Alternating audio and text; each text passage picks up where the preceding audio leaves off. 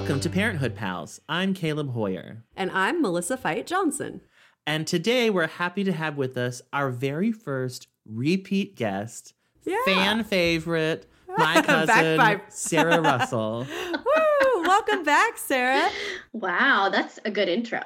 I'll take Thank it. Thank you. I just pulled it out of my ass. Sarah but, was last with us for season one, episode ten, Namaste No More. And um, here are some of the lovely things that people said about Sarah. Um, my friend Lauren, who later became a guest, said, I love Sarah. Have her back. And we were like, whoa, we're legit. People are like requesting to have people back. And then my friend Jana, also a guest. So I think it is just, you know, people we know. But she said that Sarah had the loveliest laugh and the loveliest voice and loved all of your points. So, oh, Janice, my new friend. Sounds like we'd get along Perfect. Great. I think so. I think so. She just loves me and I love that in people. Yeah, exactly. So how have you been since Namaste No More? The Bravermans have been through a lot. Hopefully the Russells haven't been through quite so much. Yeah, we are hanging in there. You know, I keep saying twenty twenty was the longest year ever. And now twenty twenty-one seems to be picking up. I'm a little like, oh, okay. Maybe we're returning to normal time speed. Um, yeah, we're doing good. We are moving forward. It feels like the train is moving forward. That's so good. And let's just remind people, you are joining us from Lake Mary, Florida. Sunny Florida. Yes. Oh, it's like man. About halfway between Orlando and Daytona. So a fun place to have a kid. Disney yeah. and the beach. Well, it is so great to have you back. Today, we are discussing Parenthood Season two, Episode nineteen, Taking the Leap. It was written by David Hudgens, directed by Andrew Bernstein, and it originally aired on March twenty-ninth, twenty eleven. Here's the N B C synopsis. Adam and Christina have an unexpected meeting with the principal of Max's school. Jabbar is selected Star of the Week by his elementary school, causing Crosby and Jasmine to work together, creating nostalgia for their past. Meanwhile, Amber encounters a speed bump while working in her new job. Elsewhere, Joel and Julia receive troubling news after a series of medical checkups, and Zeke's old friend, Gilliam T. Blount, shows interest in Sarah's play. Sorry. Once Melissa laughed, I was just gone. I didn't even finish. And his the name, name. It's not a real name. That's the most made-up name that's ever existed. Well, he was that kind of character. Yeah. Yeah, he absolutely was. I mean, let's just dive in to okay, Gilliam well, T. Blount. First, oh, just a little like background and trivia. This is the first episode with Richard Dreyfuss, who, to his credit and to the show's credit, like this is certainly the biggest guest star at the time that they've had. Like, Richard Dreyfuss is an Academy Award winner. He won in nineteen seventy-seven for The Goodbye Girl. And I thought this was a fun fact. At the time, he was thirty years old, and he was the youngest actor to win a Best Actor Oscar until Adrien Brody won in two thousand three for oh, wow. The Pianist, and he was twenty-nine. That is a fun fact. So, very acclaimed yeah. actor. I know him as Mister Holland because when you're in band and your teacher is gone, all the sub can do is show Mister Holland's opus. I've seen true. the first hour of that movie so many times. Luckily, uh, we like never got to the scene where he like almost sleeps with a high school student and he's like sixty. Yeah. Yeah, interesting choice, substitute teacher. Substitutes just like, just putting it out. Just putting That's it terrible. Out. That's a terrible joke for a teacher to make. Well, they know when the bell's going to ring. You're only going to see part of the movie. You're only going to see part of the movie. Now, I I think you're right that at the time, Richard Dreyfuss was the biggest guest star. But isn't it funny how times change? Because now I'm like, I bet way more people know who Michael B. Jordan is than Richard Dreyfuss. And yeah. that's a really interesting thing. Yeah, Certainly so. In their target demo. Yeah. Well, this is sort of along the Gilliam storyline, but I'm just going to get it out of the way because it's funny. What do you have in your pants, Dad? Well, what kind of a question I was going to the bathroom and I uh, was uh, perusing your play. Dad, are you kidding me? You're right. You took that in the bathroom and play. Gross. What does that mean? Like a play that it's not a play. It's Your part of a play. I just started it. Your mother has written a play, and it's fantastic. You wrote a play. Amber. I want this thing. It's not even done yet. You shouldn't be reading this. No one's supposed to read this yet. Am I in there? Was I in there? It's all about you. And you know, I didn't even notice until you requested this clip, Melissa. And then I watched the episode again. Zeke literally had it tucked into his waistband. Yes. In the back of his pants. Like, it really was gross. Because, like, you know, I live alone. I often read in the bathroom. I'll be honest. Sure. sure. Um, I don't ever tuck my reading material into any part of my clothing, let alone... the back, you know. That's why when Mae Whitman is like, what kind of question is that? That is really one of the best parts. Yeah. I'd be horrified if someone literally took my writing into the bathroom. Although maybe really it's the ultimate compliment. Just feeling yeah. really comfortable and, you know, I don't know. So. But now for the main attraction. You don't know this, but you are standing in the presence of greatness. Gilliam T. Blount, if I may, happens to be one of the finest Broadway producers to ever come along the pike. Oh. And guess what? what? He has agreed to read your play. No, oh, God, that that's such a compliment. That's amazing. But, Dad, no, nobody's supposed to read it yet. It's not ready. It's not ready. We made copies. They, I, I don't want... Oh they my. all say that. No, they all say that. I'm new at this, and there is uh, some right, very uh, personal stuff in there that I want to take out. You were going to take out? The personal stuff? What were you going to leave? The shallow stuff? Do you want to be a writer? Yes. Yeah, she does. Dad. What? Do you want to be a writer? Hmm? Yes. You afraid of hurting somebody? She's willing to hurt people. Dad. Sarah, this is obviously about your family. I'm asking you, are you afraid of hurting their feelings? Yes. Yeah. Your father saved my life in the Vietnam War. And even before I stopped resenting him for it, I realized that I owed him a lot. I will leave here, and I will read your material. Oh. And I will tell you the brutal or celebratory truth. I don't know what to...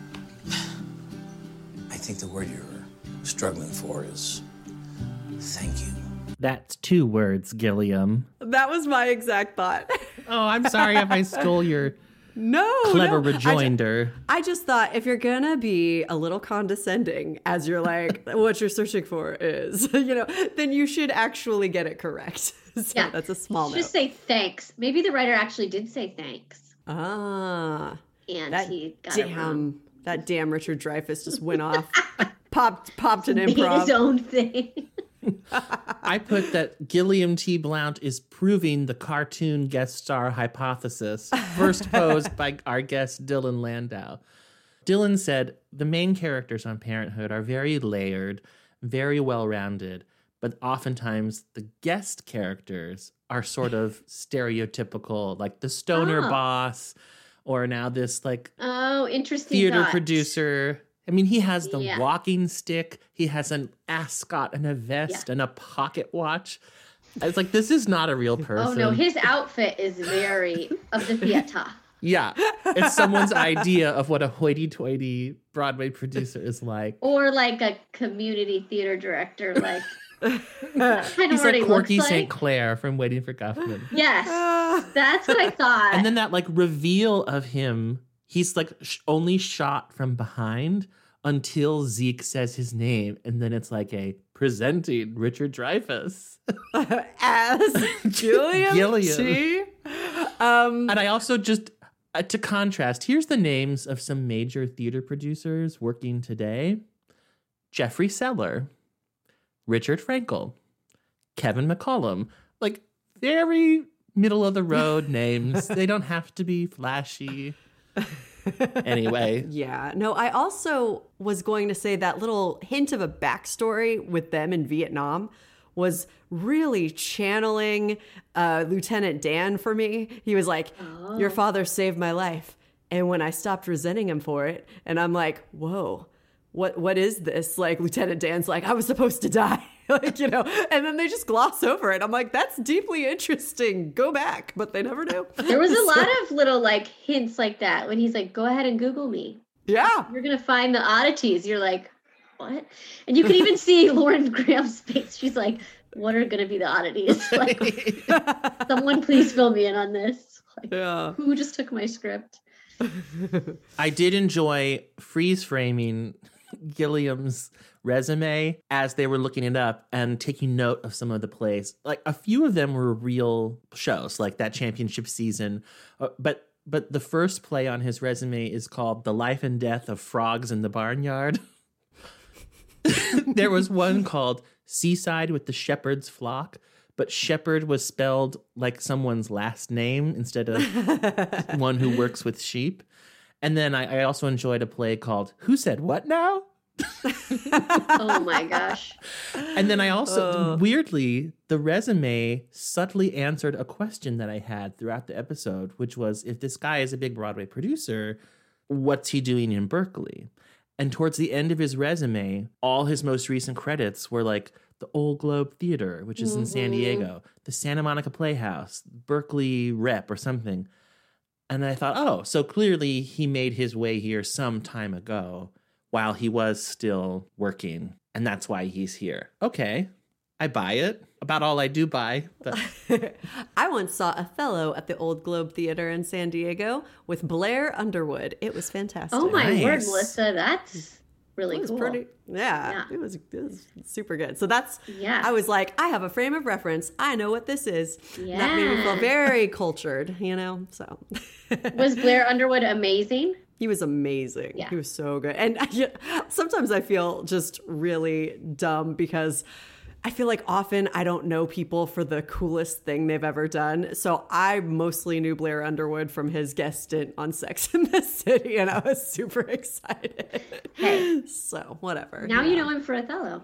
Now, yeah. Isn't that cooler? Mm-hmm. Yeah. I do. Which so was better? Go. They're just different. I'm sure Othello is better, but I love Sex and the City. Okay. I loved in that clip and throughout the episode, you can tell that Lauren Glam, Lauren Glam. She is. I loved in that clip that you could clearly tell Lauren Graham is a little sick in this episode. Her voice is a little hoarse throughout. And I think it sounds great. Yeah. Was it like Phoebe when she gets the cold and then yeah, tries kind of to that like... That's sexy, a Friends reference. Voice. Yeah. Cold makes you sound so brave. It's fun. God, I love how sexy I am. And I also liked that she was honest when he asked her if she was afraid of hurting her family. I liked that she just owned it. Yeah. Sometimes my favorite things to read are super personal, and I do wonder, like, what do these people's families think of what they wrote? Because I don't think I would have the guts. I mean, even on this podcast, sometimes I think about, like, what do I really want to reveal? Yeah, and, yeah. You hold back. Yeah. Yeah. I love memoir. So, yeah, I'm into it. I'm like, I like hearing the personal story. Like when he was like, you're going to take that out, then what are you going to have left? Like, I'm like, I get that. Yeah. But I also get point. How she's like, uh, I don't know. I don't know. I used to say with social media, which I probably should still say, but I used to say, like, can my boss read this? Can my mom read this? Like, if both of them can read it and I can post it, you know, like, are you comfortable with? She's, she's having some of that. Also, was this the first episode, remind me, where she just all of a sudden is a writer? Basically, she actually wrote it at the very tail end of two episodes ago. Okay. And then in the last episode, it was done, but she didn't even know what it was. And she gave it to Mark Sear, the English teacher. Uh, oh. And he my. said, I think what you wrote is a play. And so now suddenly she okay. has a Broadway producer who wants to produce it. That's how life goes, though. I mean, sometimes. Yeah. I mean, not for me, an actual theater writer, but for others, I hear. I even know lots Story of Broadway too. producers. None of them are champing at the bit. To produce my stuff. Well, anyway. If they had saved your dad in battle, you might be in a different position. Damn it, Dad. Why didn't you serve? Really, it's about more than just talent, Caleb. It is. It's you about gotta, saving gotta lives. Gotta save lives. I don't know. I didn't mind that storyline, but I think I had to sort of just go with it and and accept that it was less realistic than their usual vibe, you know, and just go, okay, this is just zany fun. And I think once I was willing to do that, I just really enjoyed how ridiculous Gilliam T. Blount was. And I, I don't know, I didn't mind. And and still far better than anything, you know, with William Baldwin at the beginning of the season. So I'm like, at least she's not dating Richard Dreyfuss. that, I don't think I'd like that. Yeah. Well, and I also thought maybe this is actually serving the purpose of showing what Zeke will do for his kids. Mm. You know, mm. that it's like, because I kept getting that vibe from him of like, no, no, she's really good. No, she, she wants this. Like he was going to like fix this solution for her, you know, like you wrote a play, let's get it produced. Like he was going to jump in and fix that problem. That is very sweet. I didn't even really think of that, that his, his confidence in her is yes. immediate and like unwavering. Yes. And he's that kind of dad, especially to Sarah. Yeah. Wow. That makes me wonder, Sarah, when you were like heading off to school to become an actor. Yeah. What were your parents' thoughts? Were they super supportive? Were they worried? Um, if they were worried, they didn't let me see it. You know, they were very supportive in that. And they like took me to visit colleges and, you know, they wanted me to go where I could go and do theater. Like they wanted me to be on stage. One of my grandmothers, not the grandmother we share, Caleb, she was like, I said I was going to major in acting. And she said, oh, Sarah, with your brain, like someone so smart shouldn't be doing theater. Like there must be another thing that you could be doing, you know? So well, that's funny because think... it's like both a compliment and undercuts. You. Yeah. yeah. Kind of, that also encapsulates, encapsulates my grandmother. Like sort of those kind of things where you're like, was that nice or was that not nice? Which you just said like, hmm. But I would say in general, I do have a dad who is like, uh, can I, like, he thinks that what any of us do is amazing. And so oh. perhaps others should get on board with that idea. Yeah, he definitely. And that might be a Hoyer trait. I was, my dad does that too. Cause like, yeah. I was just telling my sister recently about when I was in high school, at a certain point, if I didn't want to go to school that day, I didn't even have to fake being sick. I would just tell my parents. And by my parents, I really mean my dad, that I didn't want to go. And he would call and tell them I was sick. And he'd be like, great, wow. stay home. And I would, I have enough of my mom in me to be like, is this okay? And he and he would literally say, they should be rolling out the red carpet for you every time you set foot in that school. Wow. So, yeah, he was pretty supportive.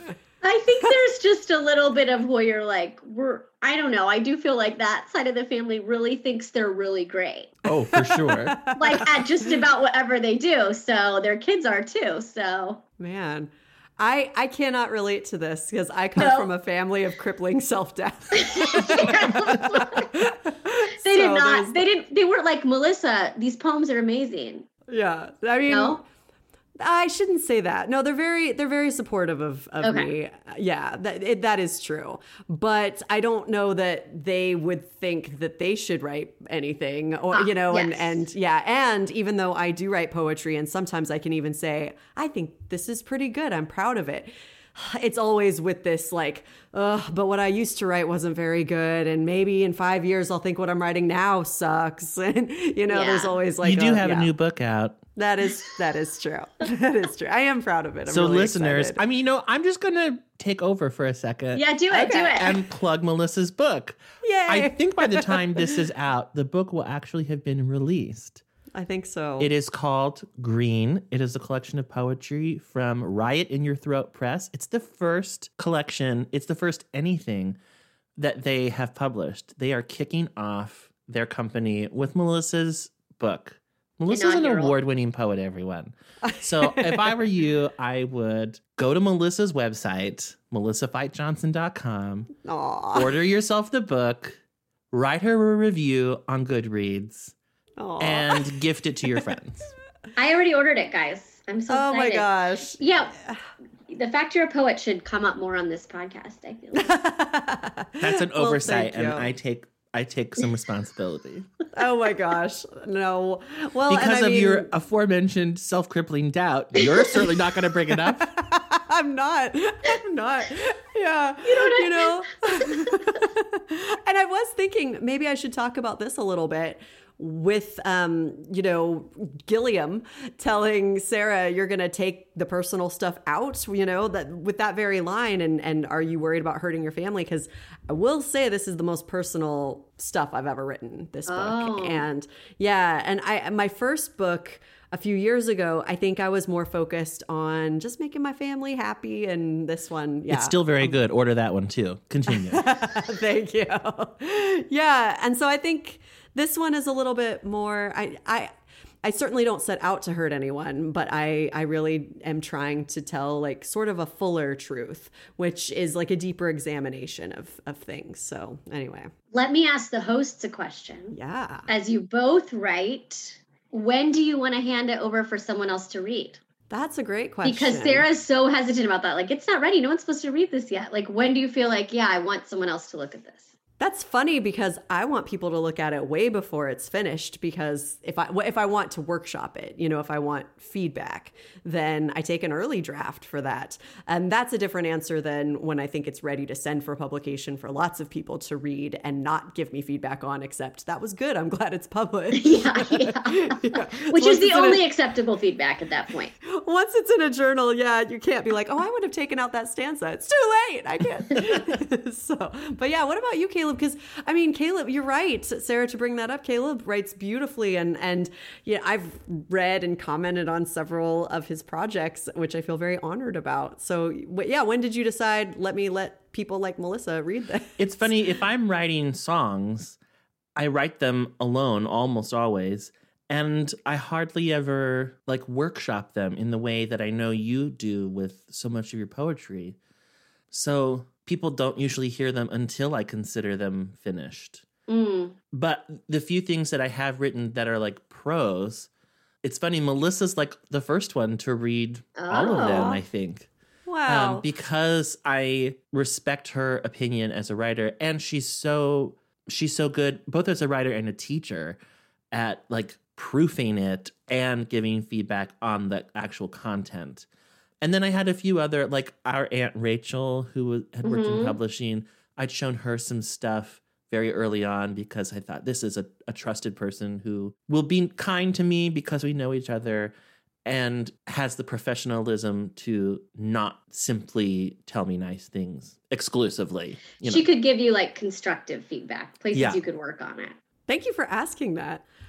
I was also going to say that I did think, speaking of workshop, I thought that Sarah and Gilliam both did it totally wrong um, because I feel like his approach was to be like, that speech sucked. And I'm like, well, that's not actually helpful. No. And then on her end, she was like really defensive. And she's like, I love that speech. What's wrong with that speech? And I'm like, this is the wrong spirit for both of you. Yes, like, I like thought Sarah, that too. You did? Okay. I'm like, she shouldn't be saying anything yet. She should just like listen and maybe take notes to what he's saying. And he shouldn't just say it sucks. He should say, I didn't think that worked because of this. Um, and, and he should also say specifically what's good. Yeah. Yeah. Anyway. Or like, I want to know more about like that's yes. Uh. What did you think about his note that there is no such thing as a simple guy? Like Sarah was thinking of this character as a simple guy, and he says, there are no simple guys. I actually kind of liked that.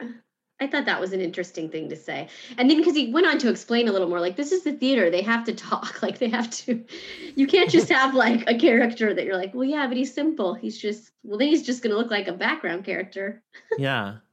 I liked the spirit of the observation. And maybe I was just searching for more nuance, because I think no one thinks of themselves. Well, I, maybe I shouldn't say that.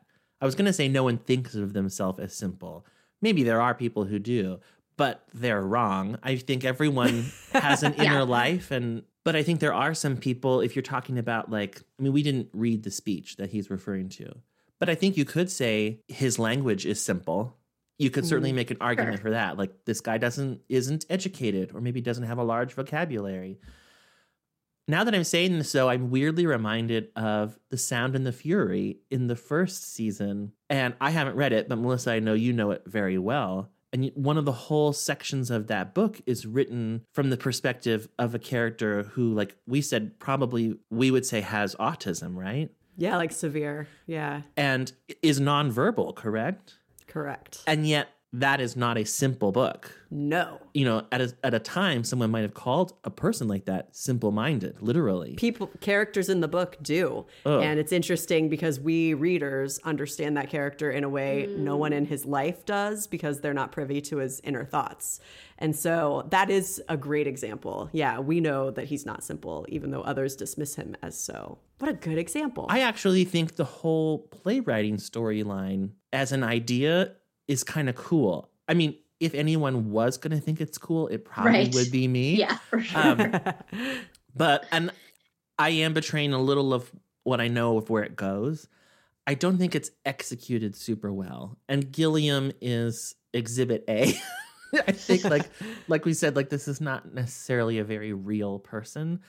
I like the idea of Sarah like literally stumbling upon the fact that she has a talent in this area. Yeah. yeah. That she didn't know anything about. And even if she became suddenly successful at it, I think that could be really interesting. Yeah. I was going to say, it reminds me sort of of Stephanie Meyer, who had never written anything. And she was just like a stay-at-home mom.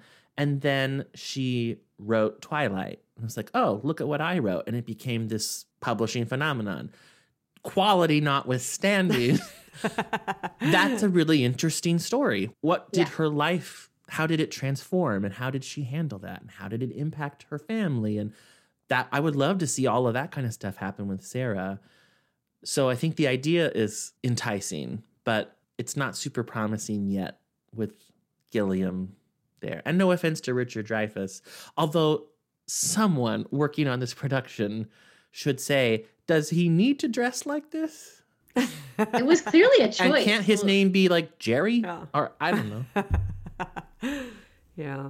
yeah. These are great points. I do think I would have been much more interested in Sarah as a playwright if she had spent at least the rest of this season, like just trying to figure out how this works, you know, maybe doing some research, trying to approach some community theater. I mean, right. I don't know how this works. I only know how to publish poems. I don't really know about any other genre. So any examples I would give would sound really dumb probably.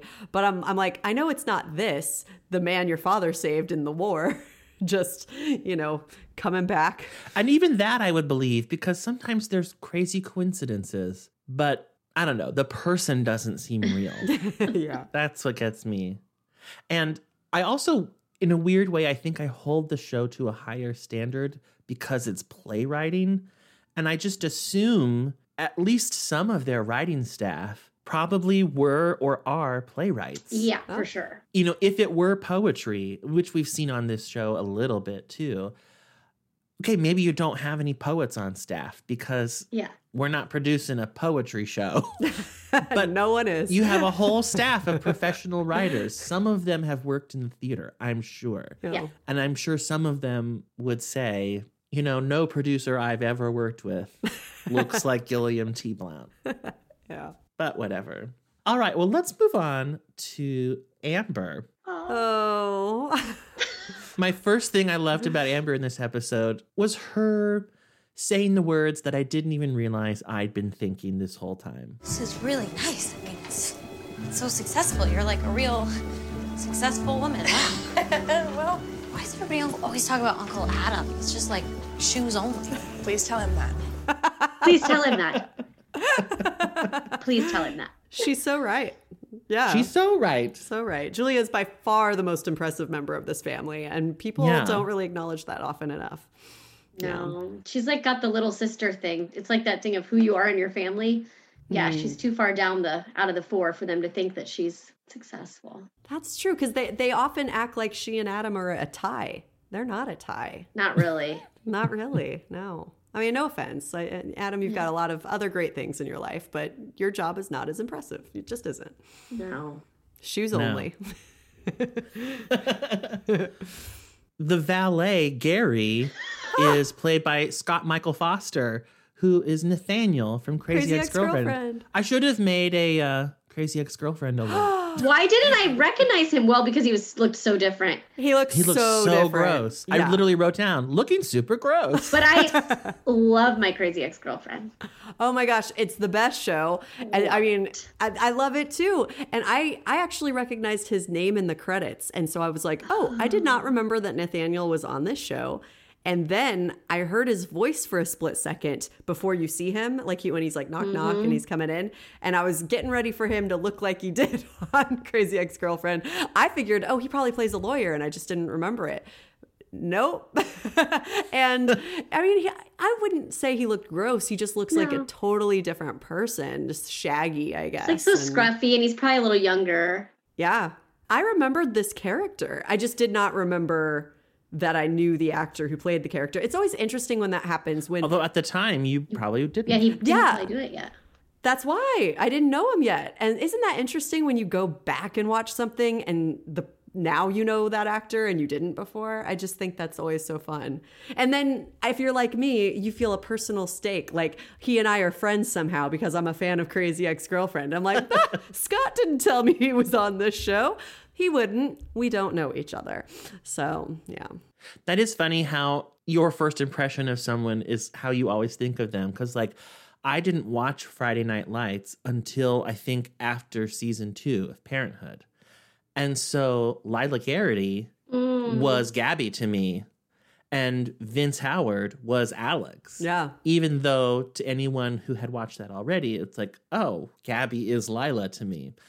And then now that, like, Michael B. Jordan is a huge star, he's always going to be Alex from Parenthood to me. Aww. And my birthday buddy.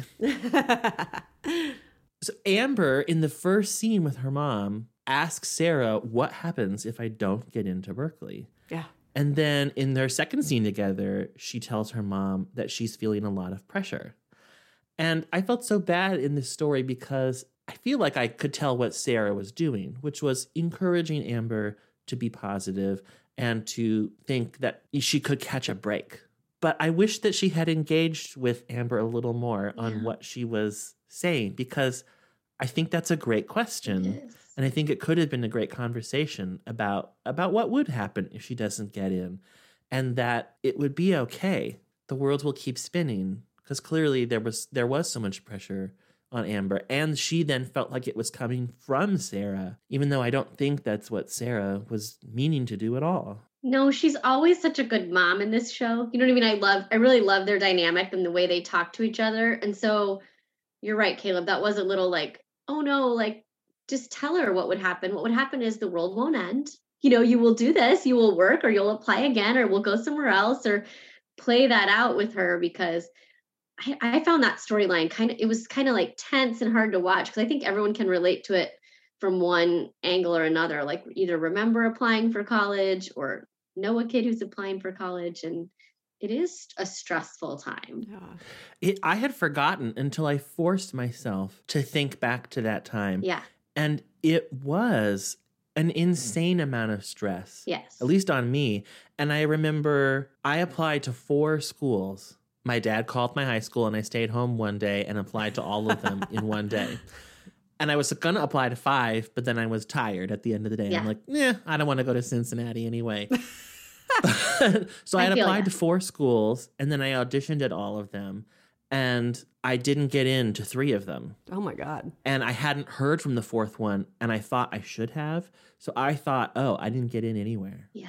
Just like Amber did. And I remember freaking the fuck out. Yeah. And I applied then like last minute at K U mm-hmm. in Lawrence, where Melissa is now, and where both my sisters had gone, which I had never even considered, not to knock K U at all, but it hadn't been any kind of plan. And I thought, well, I'd have to go somewhere, and I guess that's where I'll go. And then maybe I'll figure it out, you know, after a year. Turns out I still had to hear from the fourth one, and I got in there. And so I went, but that was really stressful. Very, it's very and, stressful. And it did, it feels like it's going to determine the rest of your life. Well, people talk to you like it will. Yeah, they do. they do. And like, I was even not like Amber at all. I was a very high achiever you know, throughout right. all my school. So it really felt like there were all these expectations, most of which I was probably putting on myself. Right. But still, it felt like if I don't get in anywhere and have to tell everyone at school that, you know, I'm not going to college, that that would have been a, a huge deal.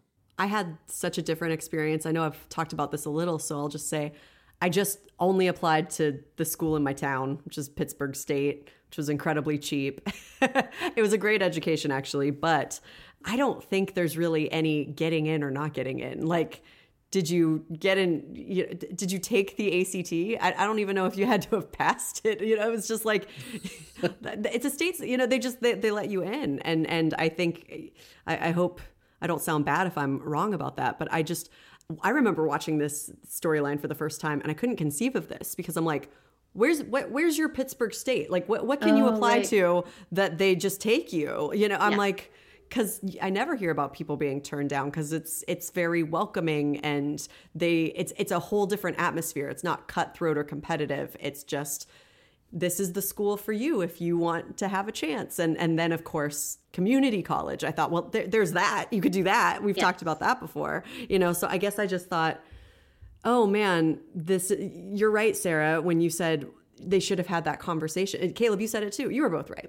Um, that they should have had that conversation because Amber was probably left thinking, well, it's Berkeley or bust. If I don't get in there, Th- then that's it to a happy life. You know, that's sort of what Sarah's implying when she won't have that talk with her. I mean, I'm thinking like, well, you teach seniors now, don't you, Melissa? Like, I do. Because yeah. I feel like, so this show was ten years ago and I applied for college twenty years ago.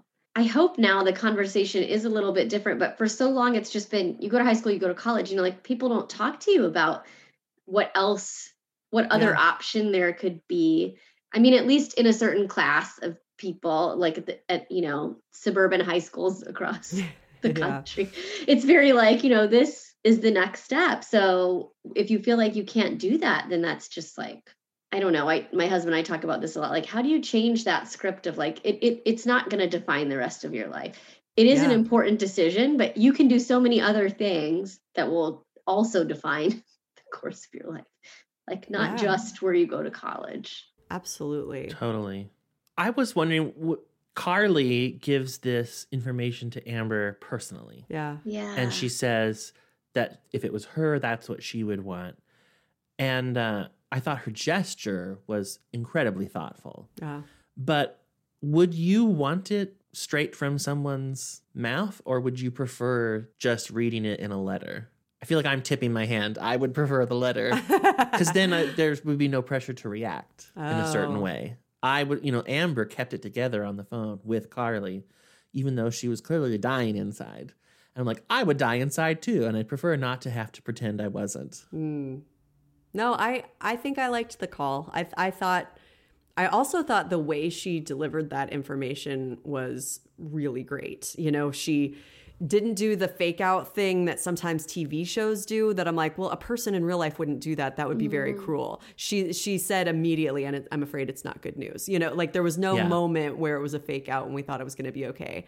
And even her calling and leaving a message, I thought, I'm sure she didn't get in because I'm like, if because she would have sounded more excited in her message, yeah. I'm sure, if she'd gotten in. She would have been like, call me back. I heard from the dean of admissions. Right. You know. Yeah. Yeah. Maybe not exactly like that. That's exactly how it was. When you Someday. did it, I was like, that's exactly it. yeah. So that's that's all I thought. Yeah, I thought it was very kind of her. I think it would mean a lot to me if I was feeling bad about myself about a rejection, that someone cared enough about me as a person to call me personally. I think that would have meant a lot. Yeah, I think I would have liked the phone call. I probably still would have cried on the phone, but yes, especially as an eighteen-year-old. But I think it was nice that she called. And also then she got the chance to say, like, you are a smart girl. You're going to have opportunities. Like, she got to hear that from a person who isn't her mom. And yeah. hopefully, like, you know, that softens it a little bit, knowing the letter is coming. But th- this was a tough storyline. I just felt really felt for her. Yeah. And we get this nice scene to sort of wrap it up as much as it does get wrapped up. I didn't get into college, like, anywhere.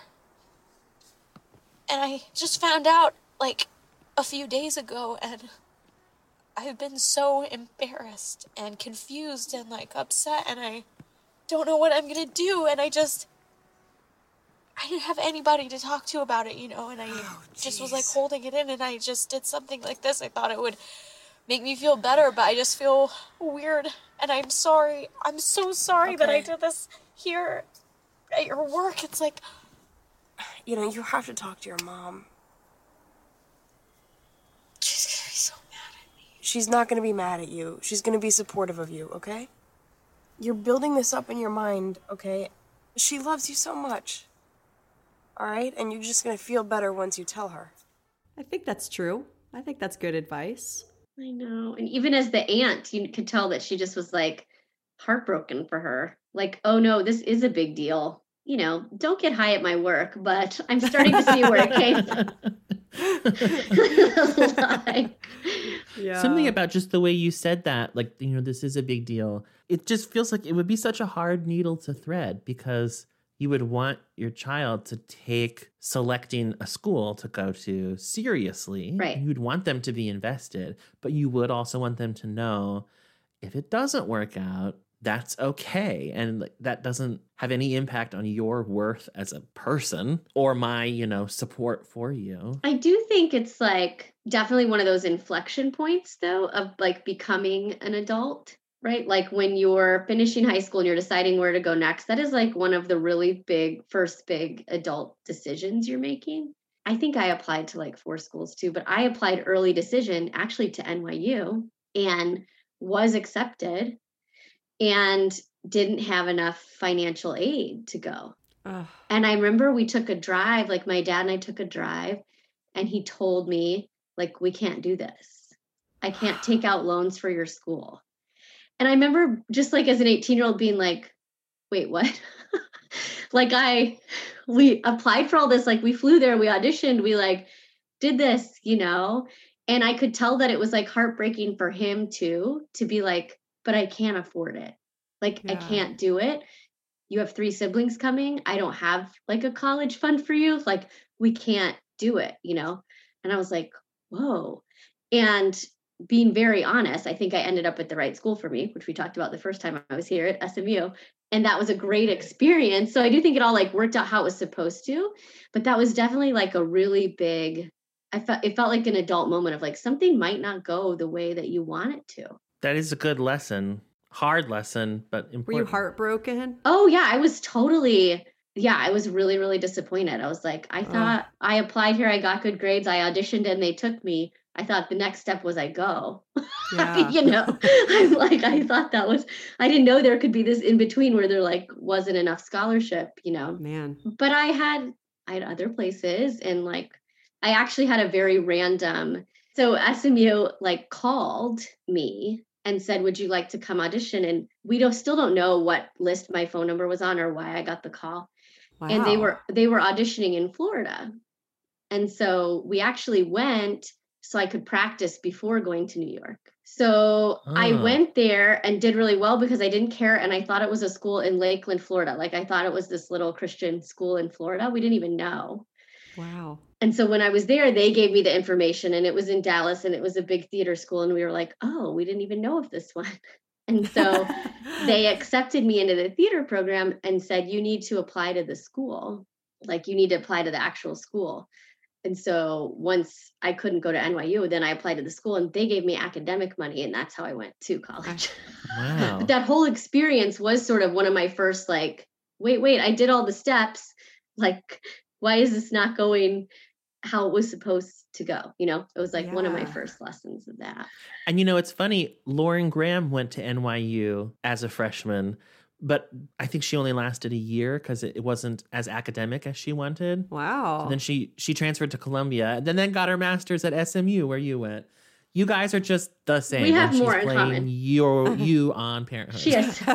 She is kind of well, playing me on really Parenthood. Really, just the name is the only. Just the name and the being back near her parents in her like forties. Yeah. Oh, yeah. Yeah, that's true. It's her similarities. And how she accidentally wrote a play. I did that yesterday. I didn't. Really. But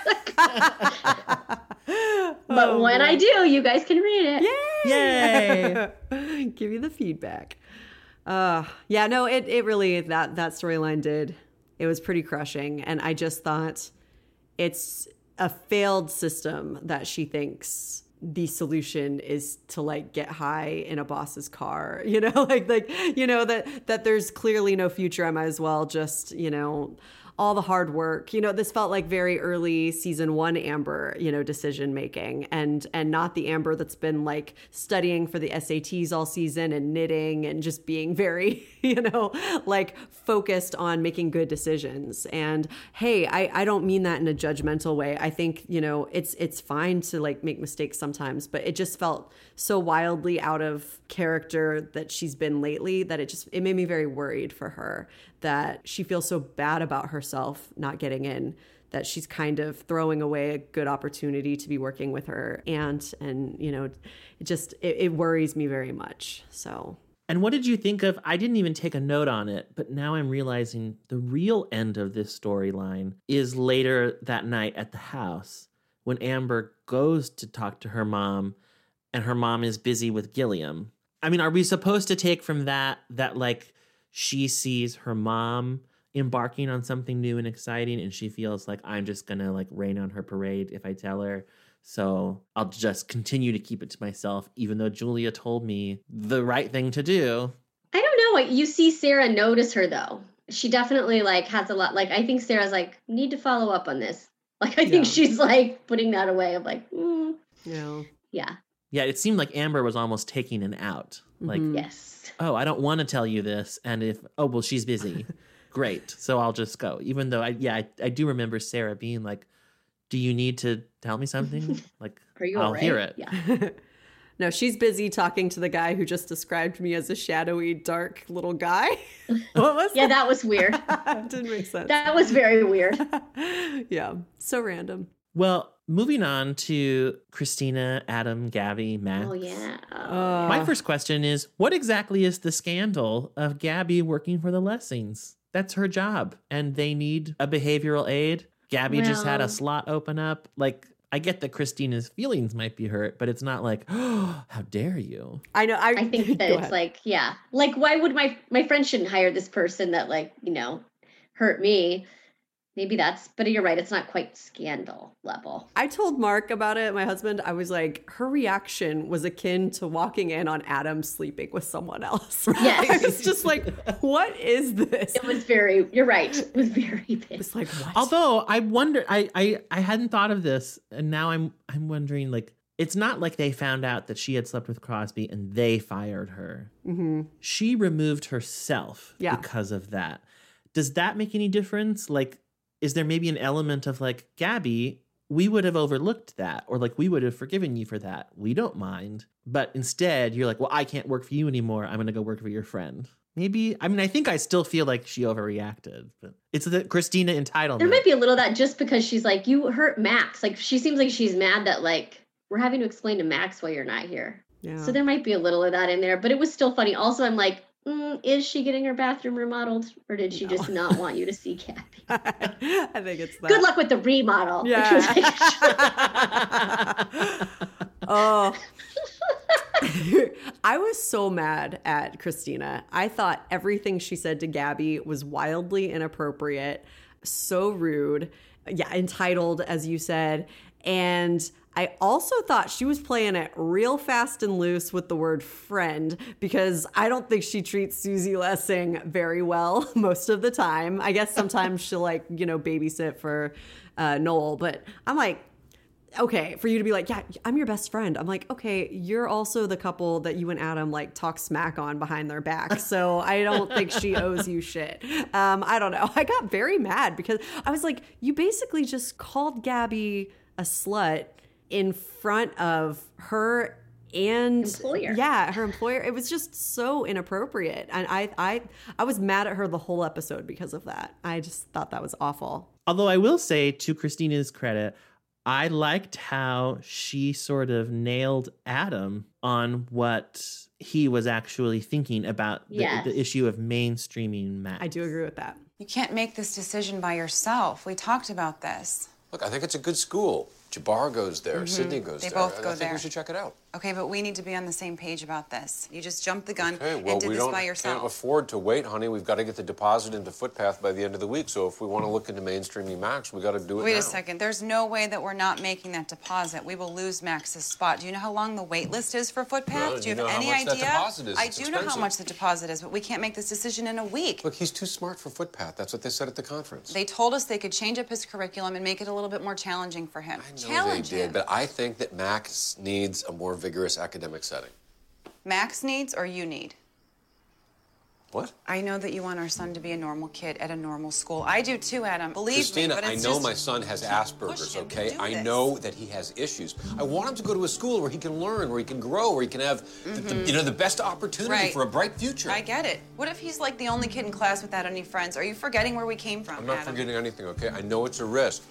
It's a huge risk. Come on, Christina, we're not there anymore. He's not there anymore. You know what, Christina, listen to me. I want what's best for our son, okay? And I don't want to make a decision based on fear. I'm not afraid. Christina, it's okay to be afraid. I'm afraid. I'm afraid of what might happen, but I think it's a risk worth taking. You're wrong. Whew. One thing that I really noticed, and I appreciated it, because I remember a long time ago I said that it was kind of hard to distinguish Adam from Christina, that sometimes they act so much as a unit that it's kind of like they're the same person. But I think one of their biggest differences is that Adam almost always, when it comes to Max at least, errs on the side of pushing him, and Christina almost always errs on the side of protecting him. And I mm. don't necessarily think one of them is always right or wrong. It's probably a balance in there somewhere. But I did think that was an interesting thing that felt very in keeping with what we've seen so far. Yeah. And I thought that the argument he made in that scene was actually a good argument. But because it was coming from him mm. and because of the way I've seen him act before, I just didn't necessarily believe it. Yeah. I didn't trust that he. It was like a good faith argument. And so I didn't blame Christina for being dubious. I mean, I think you're wrong is a little harsh, but I was like, yeah, Adam, this is this conveniently just fits with where you've fallen short before of thinking mainstream equals normal. Mm-hmm. Yes. And I think it was about how he looked to other people. Like, I think that's why he threw in that, like, Jabbar goes there and Sydney goes there. Yeah. Like, the family will, will look normal to the rest of the family, you know? Like, right. It seems like with him, there's still that worry of how other people look at them because they have Max. Yeah. And yet also, Christina's behavior is totally in keeping with what we've seen her do. And when she says, what if he has no friends? What if he didn't? I'm like, mm-hmm. oh, she's just catastrophizing. Yep.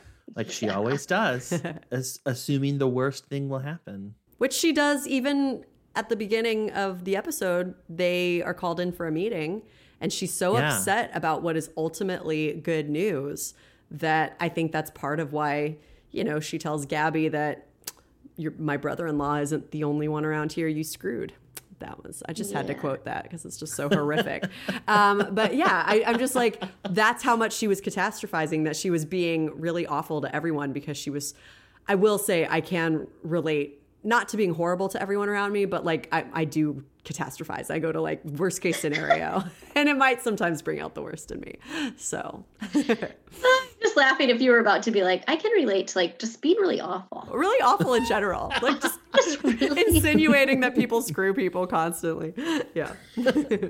There was a very hard to decipher but very funny exchange between Max and Hattie in their last scene. I don't know if yes. either of you guys heard it. But, like, Max coughs, and then he goes, Hattie, go get me something to drink. And then she says, what's wrong with you? Oh, no, I did not hear that.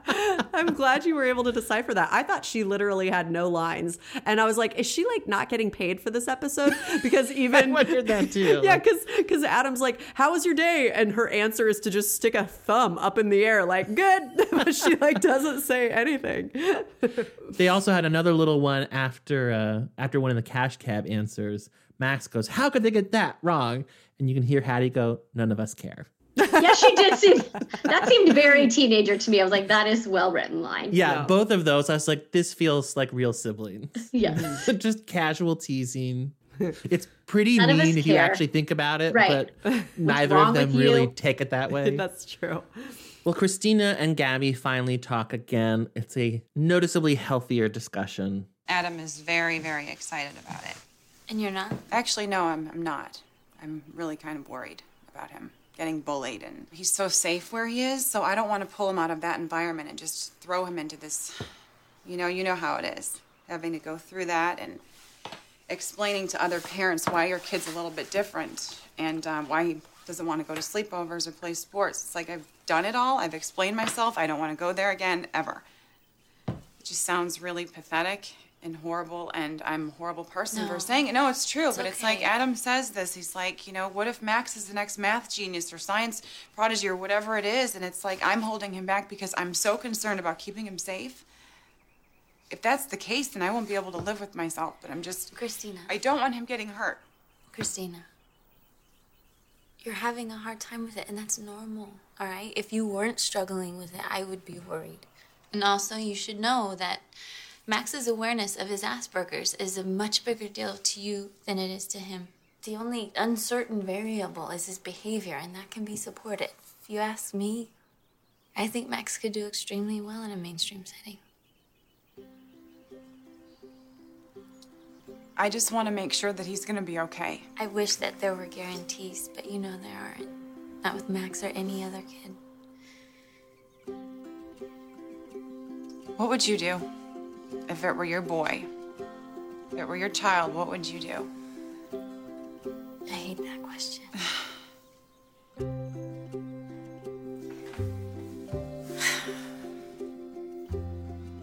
I would do it. I... I think that Max is ready, so I would do it.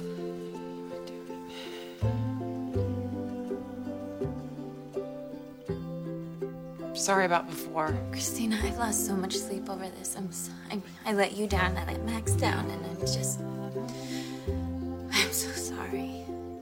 It's okay.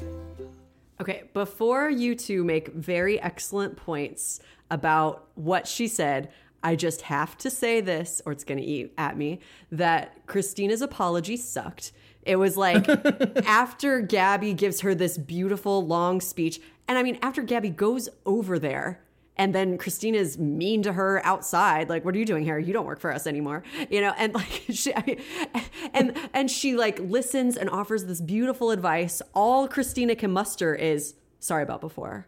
And then Gabby is like, I'm so sorry. I've lost sleep over this. I, I, you know, I've let you down. I've let myself down. And Christina's just like, it's okay. And I'm like, oh, get off your damn high horse, because Gabby made a mistake that hurt her as much as it hurt anyone else. And she handled it really beautifully. And she is still helping your family, even when you're mean to her. And that's all I could think about. And I had to, I had to say, okay, so now talk about the other, like, more important things, because maybe I'm alone in thinking that. But I was just still mad at her, even though she apologized. I was like, you didn't even say the I'm in I'm sorry about before. Sorry about before. It was very sorry. dismissive. Yeah, sorry. I called you a whore in front of your employer. Sorry. Okay, I'm done. I agree with your point. Although I also think if you look at it just from Christina's point of view, their behavioral aide slept with her brother-in-law and then quit. Well, that's really that's... crappy judgment. I was not looking at it from that point of view. I that's also agree oh. that she was not nice to her, and that uh, and that Gabby was an incredibly big person to come back and, you know, offer her this advice for free. It's not like she's talking to her friend. Yeah. She's getting a professional opinion from someone who she just called a whore. Yeah. Yeah. So I think all your points still stand. But you did make me think of it in a way I hadn't really thought. But yes, yeah. Gabby did act really unprofessionally. I guess that's true. I just yeah. blame Crosby more than I blame Gabby. But okay, Sarah, what are your thoughts? What are your thoughts on all this? That's true, too, I think. Well, I'm thinking, and I'm trying to remember, like, m- more episodes than just this one. But Christina seems to have the personality type that gets real mad. Mm-hmm. And then they're done with it. And, like, so other people are like, but I'm still thinking about what you said. Like, that's still, like, but part of her is like, that's just how she, like, she does it to Adam a lot, you know, like it's, super mad and like says stuff that I wouldn't say she doesn't mean, but says it definitely in a way that she probably doesn't mean to be that angry, which is why in her mind, it's like, it probably wasn't that big of a thing she did over at the Lessing's house. Huh. Wow. Right? Because she's like a ranter. I mean, like she came back yeah. like, you, you see him at the Lessing house, you know, and I think people who rant, they're just like getting it out and then they're done, you know? That's a good point. It's like a hard personality for me to be around because I'm way more sensitive and want to like think about all your words more than that. But I think people who rant are just like, what? I was angry, but I'm not anymore. We're fine. You know, yeah. you know I, I, I know that this is a loaded term, but like our previous guest, Lucy, really was right that Christina is a Karen. Like that it just... It kind of fits her whole persona. And I think in in some ways, it's nice to see a character like this because there is a human underneath all of it. Right. And actually quite a good human. Mm-hmm. Yeah. I think she has a good heart. Yes. But her behavior is, it, it's very self-focused. And I would include her family kind of within the self. Yeah. Because yes. it's not that she can only, you know, but Max is her as far as she's concerned. And if you hurt Max, then she has every right to do whatever she wants to retaliate. And I think you are right. As soon as she's done with a problem, she thinks it's fixed. Because mm. Melissa, I noticed the same thing just listening to the scene. The moment Gabby gave her what she wanted from her, which is tell me to do it or not to do it. Yeah. Then she had an apology ready. And it makes you think if Gabby wouldn't have answered it, I don't think Christina would have apologized. No. Well, then what good are you to me? Forget it. And like that's not great. No. Well, and it reminded me of how mean she was when Amber slept with Steve. You know, like sorry, I'm just like here we are, just talking smack about this fictional character. I know. That's what we signed on for, Caleb. Yeah. Um, but it's true. Like you know, she got very petty. It's the first time I think I ever really noticed the characteristic of her during that whole storyline, where she basically called Amber a slut too. So yeah. you know, she's. Um, I'm very sensitive to that like term and that way of thinking of like shaming women, and it seems sometimes like it's not men who are the worst about that. It is women. And it's, you know, kind of women like Christina who have a really great husband, you know, like I, j- I just think she doesn't really ever stop to think, what would it be like, I guess, if I were in a position where someone slept with me and I thought there was something real there and then nope. And, and you know, I just, I feel like she's just very hard on these people and yeah. easy well, for her that, to say. I don't know. You saying that just now makes, reminds me Susie Lessing is going through a divorce right now. Yeah. I mean, like the beginning oh, of the season was right. her splitting up with Phil. So think of it from Susie's point of view. I'm going through this painful divorce. I have a child with special needs. This great behavioral aid is suddenly available yeah. and I need some help. Mm-hmm. And so I hired her, even though I know it was under not ideal circumstances. And then my friend comes over and yells at me for it. yeah. Anyway, this is odd, though, because what I wrote down after watching the episode about this scene was that Christina's concerns feel so pure to me. Yeah. And they do still. I think they I mean, are. I judged her for worrying about this before. And this time I didn't I didn't really judge her. I judged how she handled it a little bit. But not wanting Max to have no friends, like, Ugh. okay, I feel you there. How could you not be scared? And also, having just spoken to Wayne in the last episode, mm. when Gabby said, Max's diagnosis is a much bigger deal to you than it is to him. It sounded so much like something Wayne would say. I'm like, did Wayne write that line? Oh, Wayne. Or did Maybe. they just quote Wayne?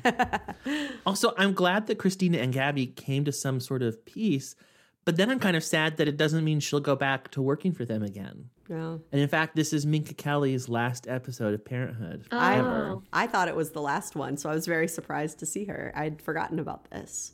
Now, Sarah, this, this is not the exact same thing, but I know that you, at one point, took your son out of school yeah. and homeschooled him. Oh, wow. How did you, to quote the title of this episode, take that leap?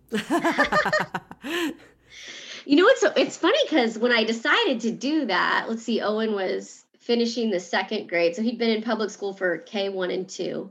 And um, once I decided to do it, and then told people, everyone's like, you're so brave. You're so brave. And I remember thinking, like, this isn't a brave thing. Like, I didn't feel really brave doing it. I guess in some ways it was, but I just felt like Owen wasn't thriving. Like, I was mm-hmm. like, how is my kid? Like, how is he doing? Actually, it was a lot about his emotional health too. It wasn't really so much about academics, other than that I thought it was academics were pushed way too early mm. in elementary school. Like in kindergarten and first grade, I felt like this is a lot, you know, yeah. like why is there so much? Why do they have to be able to write a complete story in the first grade? Like, I just felt like there were some things that were really early, but more it was like by the end of the day, he was so tired. He'd have like these meltdowns and stuff that I was like, I think we just need more time to just learn by playing. And so I like read a lot about it, talked to a lot of other families who did it, and just sort of like decided.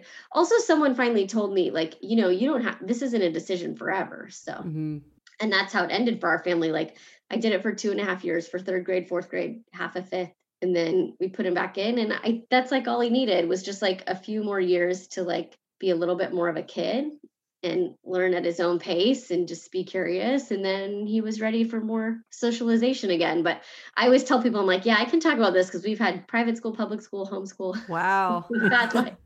Yeah. We've done it um, a few different ways. So I think when you're listening and paying attention to your kid, you kind of know when it's time to your gut. I've met a lot of parents who their gut tells them, they might not follow that, but their gut is telling them, you know what, I think we need a change of scenery here. Just hearing that, my first thought is like, how lucky for him to have a parent who was paying such close attention yeah. and could notice that and then like recalibrate these things that probably feel like huge decisions. Well, thank you. Yeah. I mean, it was, a, I shouldn't like minimize it. It was a big choice. And he also was really young in his class. And so I think he just needed a little time to grow up Uh-huh. next to, you know, some of the other, he's an August birthday. So he's like almost a year younger than a lot of the other kids. Oh. And um, in some states you could wait, like he could have waited to start kindergarten, but in the city of Chicago, if you are six, when kindergarten is starting, then they just put you in first grade. Oh, because kindergarten is oh. not mandatory. Oh. So oh. you only have to be enrolled for first grade. So it's not until like the third grade or whatever that they would let you pick two. Oh, but well, they don't by have. Then they're already like, they've made friends. Like it would, I would yeah. think that would be a much bigger deal than just starting yeah. a year late. Um, yeah. That's uh, what that too. Yeah. So I think that was a lot of it. I also think I just have a, a kid who, I don't know, it was good for him to go explore his own little interests. Like we just did like tons of mythology or whatever. Like we just kind of made up our own thing for a few years. And I think that was, made him a more curious person and ultimately probably a better student than if he had just kept going down, I don't know, the way that the really crowded public school was, yeah. was working with them. Now that's fascinating. I have been thinking more this year than ever before about how kids learn just because of the pandemic and everything. Yeah. And I feel like it's taught me more than ever that you can't just make these sweeping generalizations about how kids learn. You know, everybody learns differently. And I've heard a lot of people call it like a wasted year. And that always breaks my heart because yeah. I, I don't think that it is. And I think that no. kids are learning resilience and they're learning about tech stuff in ways that they probably yeah. wouldn't have. And, and they might not be learning exactly the same things they would have learned, but I think they're learning valuable things. But I also think, you know, a lot of people would make the argument that all the kids needed to get back to in-person school really fast because they were doing so poorly virtually. And I think that's true of some kids, but it's really interesting to note how many kids are doing better virtually, yeah. like especially like shy kids or kids who didn't feel super comfortable with their peers. They're able to just like, you know, I, I still, most of my students are um, remote. I'm doing hybrid, you know, so some are in oh, person yeah. and some are on the computer. And the way that they can just send me a private chat at any time, if they're like, could you explain that part again? But no one else sees that they asked, you know, or some kids will volunteer to read their pieces out loud, but like through me, they'll say, would you read what I wrote? But don't tell them it's me. mm. And and I will. And it's like so interesting to me. I, this may all be way off track and you can edit, you know, but I, I... No, I think it's awesome. Oh, cool. Well, it's just, it is super interesting because I think the conversations that you and I, you know, that we're all having right now and the conversations that Christina has with both Gabby and with Adam it's a good reminder of that, that sometimes people think with education there's like a magic bullet or something, that there's like one way to go. And I do think Christina was right to sort of call Adam out on like mainstream isn't always best, but maybe it is in this case, you know, I, I think mm-hmm. it's, yeah, yeah. So I enjoyed that. Yeah. All right. Well, let's move on.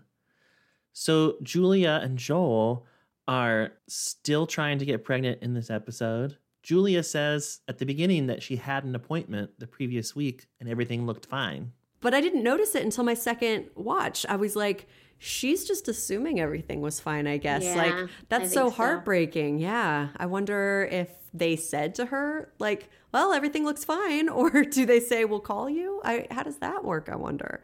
They probably said, it looks okay from here. We'll send you your results. Yeah, I bet, I bet you're I right. Bet. Yeah. Mm-hmm. So she sends Joel off. And I found the Joel's pride at even, like, the question of whether or not there could be something wrong with him kind of ridiculous. Yeah. Like, like it is, I mean.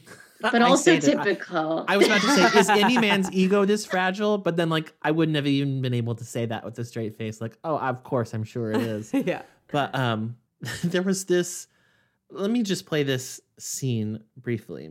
I can't do this, honey. Why not? I didn't even know where to start. I mean, this room is freezing. I'm sitting here, they're playing music. People are walking by, and I, they brought this stack of Playboys from the nineteen eighties and told me to give them a call when I'm finished. It is so weird, honey. I'm sorry. Well, I mean, what do you want me to do? Do you, get, do you need my help?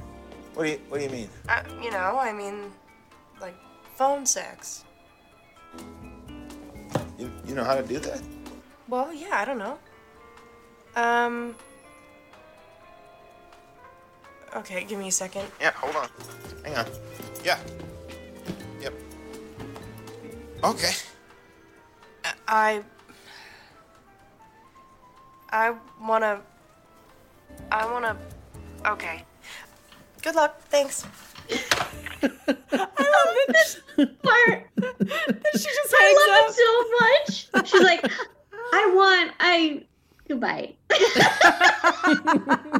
And yet I was relieved because I, I, I find depictions of phone sex in film and T V so awkward. I don't know that I've ever seen one where I was like, that looks awesome. Like, just, ugh. Joel, Joel was ready.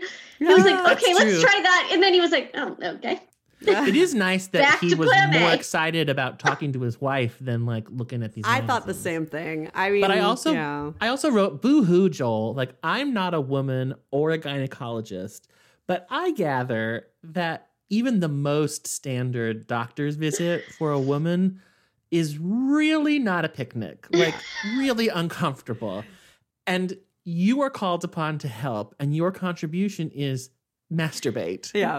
And you can't, you complain about it? Like, that's a very good it point. It does sound like not the ideal situation for how you would want to do that, but come on, in terms of, yeah. you know, infringing on your comfort. On the list of things you comfort, could be asked to do. Yeah, yeah that's like, pretty wonderful. Pretty not bad.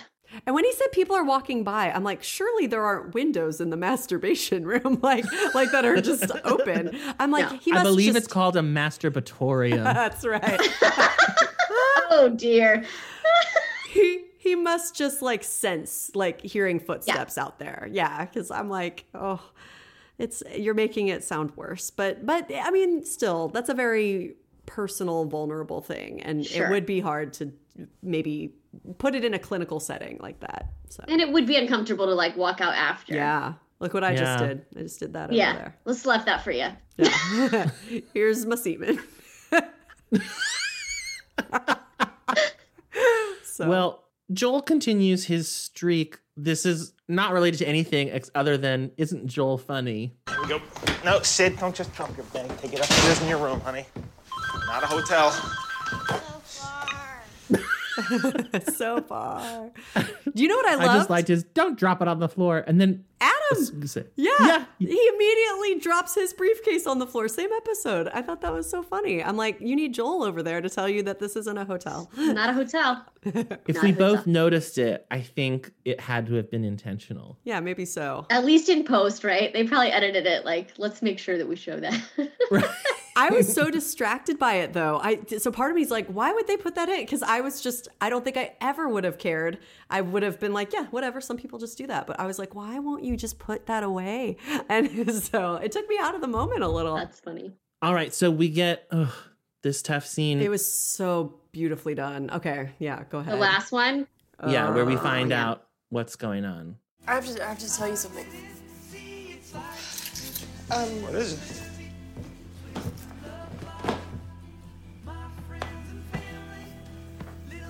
I don't want to freak you out. I just got off the phone with Doctor Sarris. I got the lab results back for my tests, and um, there is a problem. It's not cancer.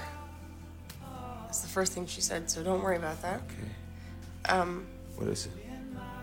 It's something called interuterine scarring. What does that mean? It's just that, uh, it makes it really, really hard to get pregnant. And, um, it's just really unlikely. Sorry. You can't apologize to me for something like that. I'm just... I just... I made you go to the doctor. It wasn't even you. It was me. You're good. Honey, all that matters right now is you, okay?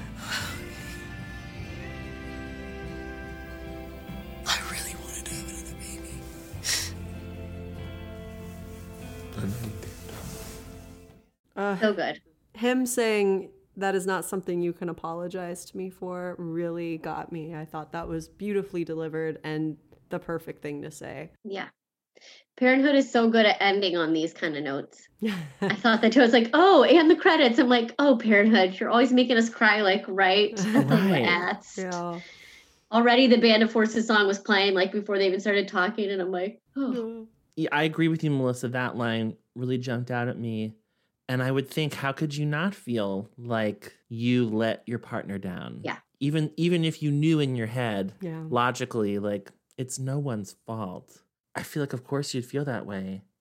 I never even knew until I was looking up stuff about this episode that there was such a thing as secondary infertility, that there was like a name for that of mm-hmm. of when you have trouble, you've already had a child. And then you experience difficulty conceiving or carrying. But Sarah, I know you had experience with that. Yeah, same thing. When did you find out, like, oh, this might be an issue? When did you say this episode aired? Um, March twenty-ninth, twenty eleven. Okay, yeah. So I remember watching it in real time because I already had, Owen was born in two thousand eight. And then when he turned two, we decided we thought we wanted to have another kid. And we had no problem getting pregnant with Owen at all. And so I guess that would have been like, you know, six months already that we were, had been trying with no pregnancy. And when I watched the episode, I had such an emotional, like I was crying so hard. Yeah. And my husband was even like, are you okay? Do we need to not watch this show? You know, like he was just really like, is this like, should we not even put ourselves through this? But I think that's how like real...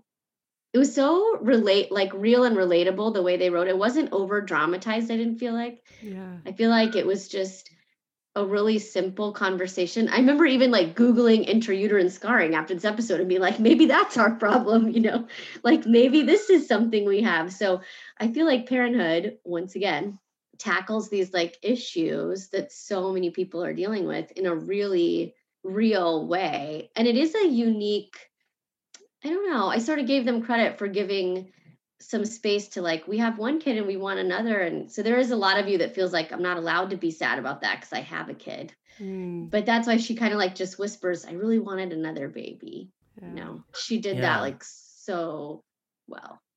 Yeah, they they wrote it so good. And then both of the actors just. Did you ever have a moment where a doctor was able to say, we know what it is, it's this, here's the issue? Or, I mean, are you ever just left wondering, you don't know why? Um, they, they were able to pinpoint something eventually.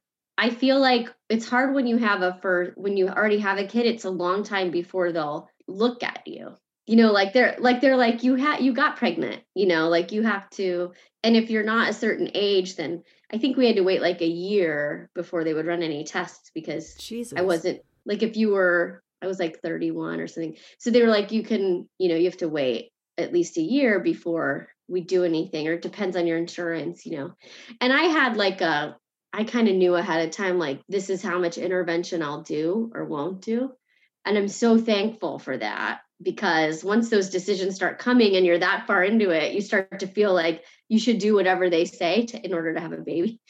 You know, but I felt like once we got to that point, it, it was a little easier. It was still sad, but I just felt like I already decided I'm not going to do insemination or whatever it was, or I V F. I think at that point I was like, I'm not going to do that, you know, and I knew, and I'm like, I do have Owen, I am thankful for that. And, you know, but I, yeah, they did a really good job of, it is hard to know. And you don't, you kind of want, but even like you just said, Caleb, you can't really apologize for your anatomy. Like at some point, whatever's going right. on with either person, or, but then you do read stuff and you're like, maybe we'll both just like eat really organic and we'll like, you know, do this or these things that you read these crazy stories. And then you learn to like, not read anything, you know, there's yeah. so many couples dealing with infertility that you're like, just don't even read about it. Just like, follow your North Star and just be, you know, and I am grateful for that. And then years later, in twenty fifteen, I just got pregnant. Wow. By then I was like, what is happening? Like I, yeah. I didn't even think, then I had an eight-year-old, uh, you know, and I was like, oh, and then I ended up miscarrying. And so that sort of answered itself in a weird way. That was also hard, but in it's sort of just like, and then those are the only two times I've been pregnant. So you just like, don't know exactly what is happening. And I mean, the doctors too will honestly tell you, like, it is really a miracle when someone gets pregnant, you know, like there really is like only so much science to it. It's a miracle of life is like a real thing, because they still, you know, in twenty twenty-one, like there's so much they still don't know about it. Not to keep giving you compliments disguised as observations, That's but okay. I'm weirdly so happy that you had the presence of mind in that situation to know how far you wanted to go in terms of like, here's what I'll do to get pregnant and here's what's just yeah. not, because I feel like that could so easily just drive you crazy. I think I like, it felt kind of like spiritual to me too. I was sort of like, I easily got pregnant with Owen.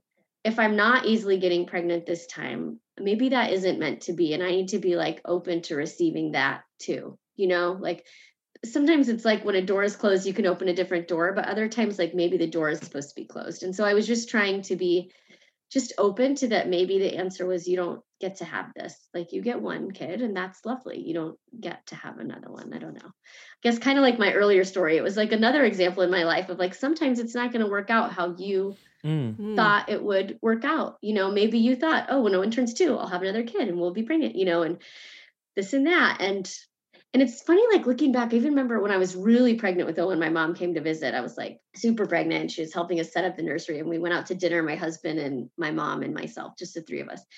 And we were like, for the next kid, well, blah, blah, blah.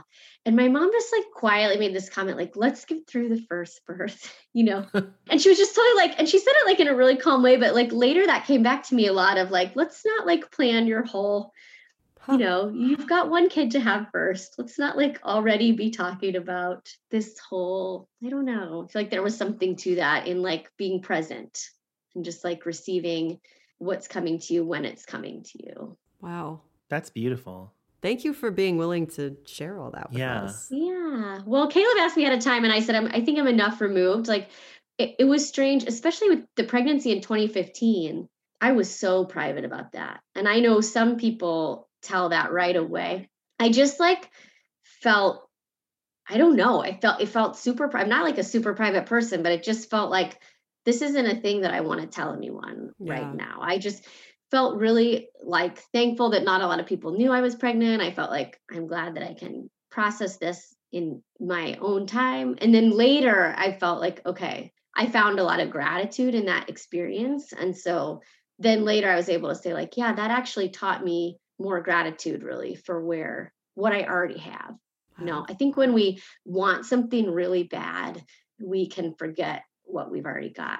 you know? And so it was a good lesson for me, and just like, you already have all these great things.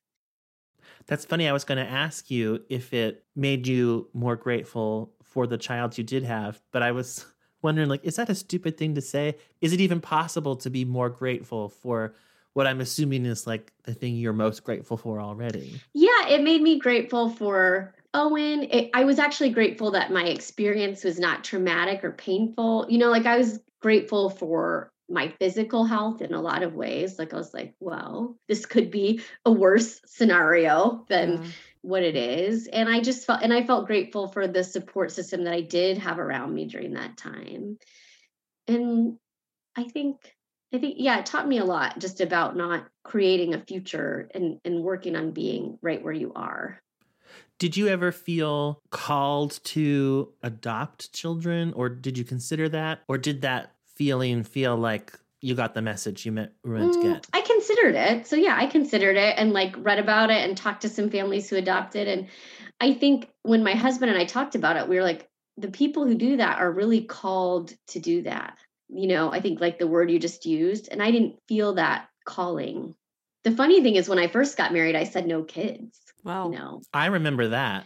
I was very like, not having children, we're not doing this, you know? And so six years into our marriage, I changed my mind. And I was, I, I mean, I, I had Owen like with the intention of having a baby. It was not like, like we decided to have a kid, but I, so I didn't, I was like, I don't think I'm called to adopt. I feel like if I did that, it would have been, again, like going down that narrative of like, how else can I get a child in my life? Like it was like another one of those like lines that I was like, I think actually it means that this is our little family and this is how we're supposed to be. But I definitely went through a lot of like, I don't know, during that time of trying, like I didn't want to be around other people's babies. I didn't love baby announcements. I, mm-hmm. you know, I didn't like really enjoy hearing pregnant stories, you know, like just a lot of that. It was hard for me to be gracious to other people. You know, I say like, those were not my finest moments always. Like, I don't even know if people noticed, but I just like, there was definitely a couple of years there where I was like, ugh, baby shower, you know, like I don't want to go to that. Yeah, yeah, that's fair. They're not that fun anyway, even when you love babies. No. Or like take, going to see other people's babies after they had them was like, I had to like really make myself do that for a little while. Like I was like, okay, let me go, you know, like bring them a dinner and say hi. And, you know, I had to kind of like make myself feel excited about that. That's so hard. And that that reminds me of how often we just say we really should be careful with what we say to people or assumptions we might make about, you know, we never really know people's inner lives, you know, just yeah. So many people around us are dealing with things that we don't know and often don't stop to think about because we're all so concerned, you know, and, and it's, it's okay. But it just really strikes me like you to have been going through all this and so many people didn't even know that. Yeah. And I think infertility and miscarriage is really pretty common. Mm-hmm. So there's someone dealing with that usually, mm-hmm. but also at the same time, like people should be able to celebrate their joys, you know, and like having a baby is a big joy and you don't want to like not announce it because right. there might be someone who gets sad. That's a but good point. I think, but also it's like, yeah, I guess if your friend doesn't want to come to your shower, it might not be because she doesn't like you. Right. There yeah. might be other reasons that she, or I'm thinking of like a really low point when we were trying, I, a baby was being baptized at church. And I had to leave. Mm. Like I, I was like so emotional and crying and I like, I had to leave and I didn't want Owen to see me crying that hard. And I didn't want to explain why. And I remember I just like went outside to cry and leave the church. Cause I was like, I can't even watch this baptism right now. Wow. So I feel like Julia's probably in that place a little bit.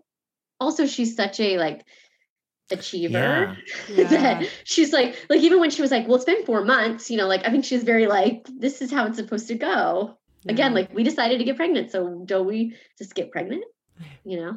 Yeah. Well, and even how she says, I made you go and there wasn't even anything wrong. I, I it's so human, but it's also like, to quote Camille from a previous episode, it's not math. So it's not like right. which half of the equation right. isn't adding up. Like No, no.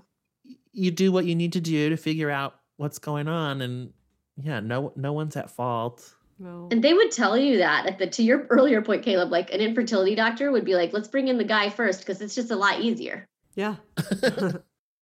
I also think something that can be really hard is to have a life that's different from the life you pictured. And that's something that we've kind of talked about on this show before. It's, I think, something that Adam struggles with because Max is just not what he pictured.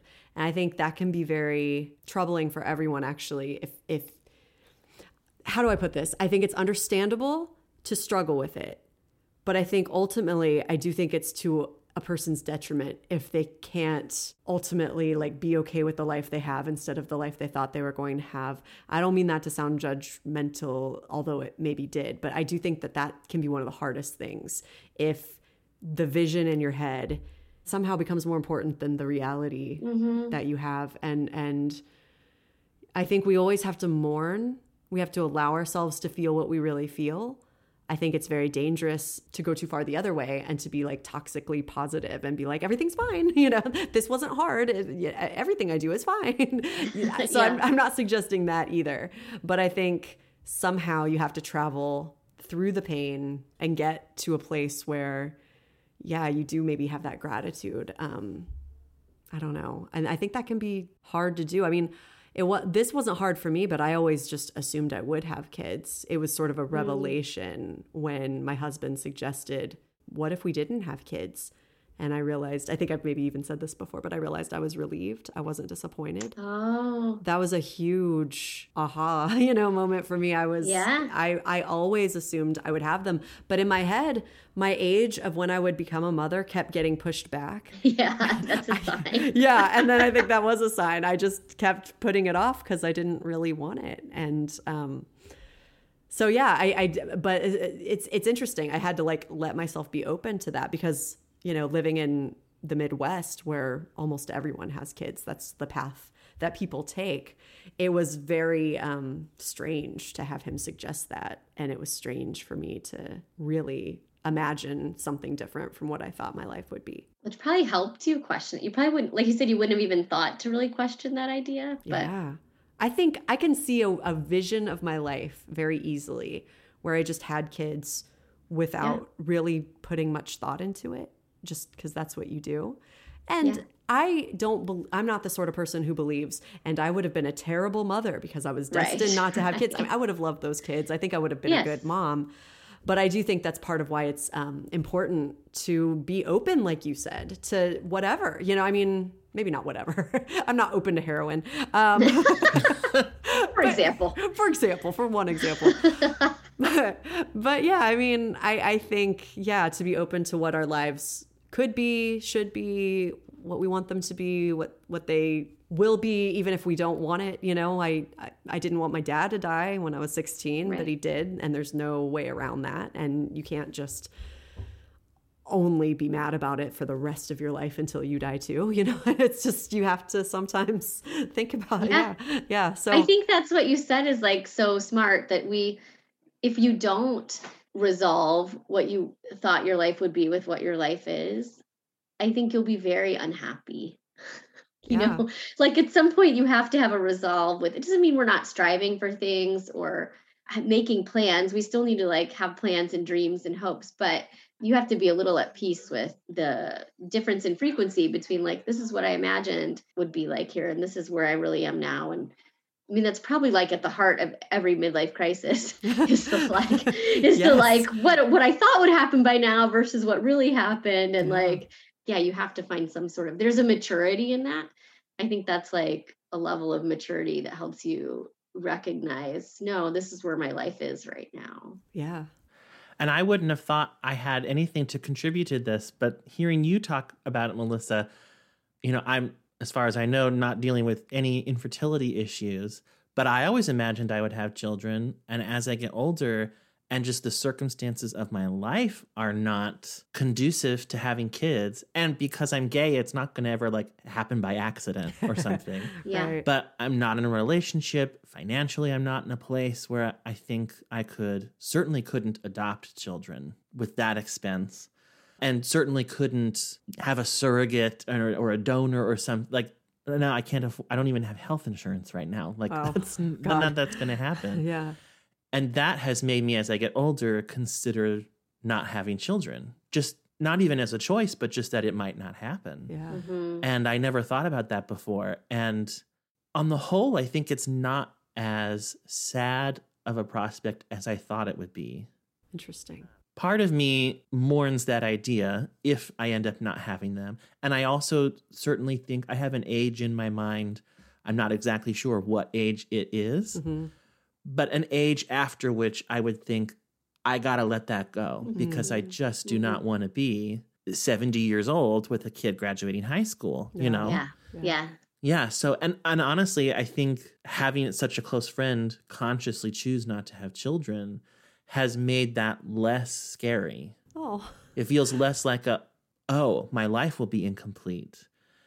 Just to have someone in my life who I look at, I look at your life and I don't think it looks incomplete. Thank you. So I think, oh, it it it will be okay yeah. if that's the way it goes. Mm-hmm.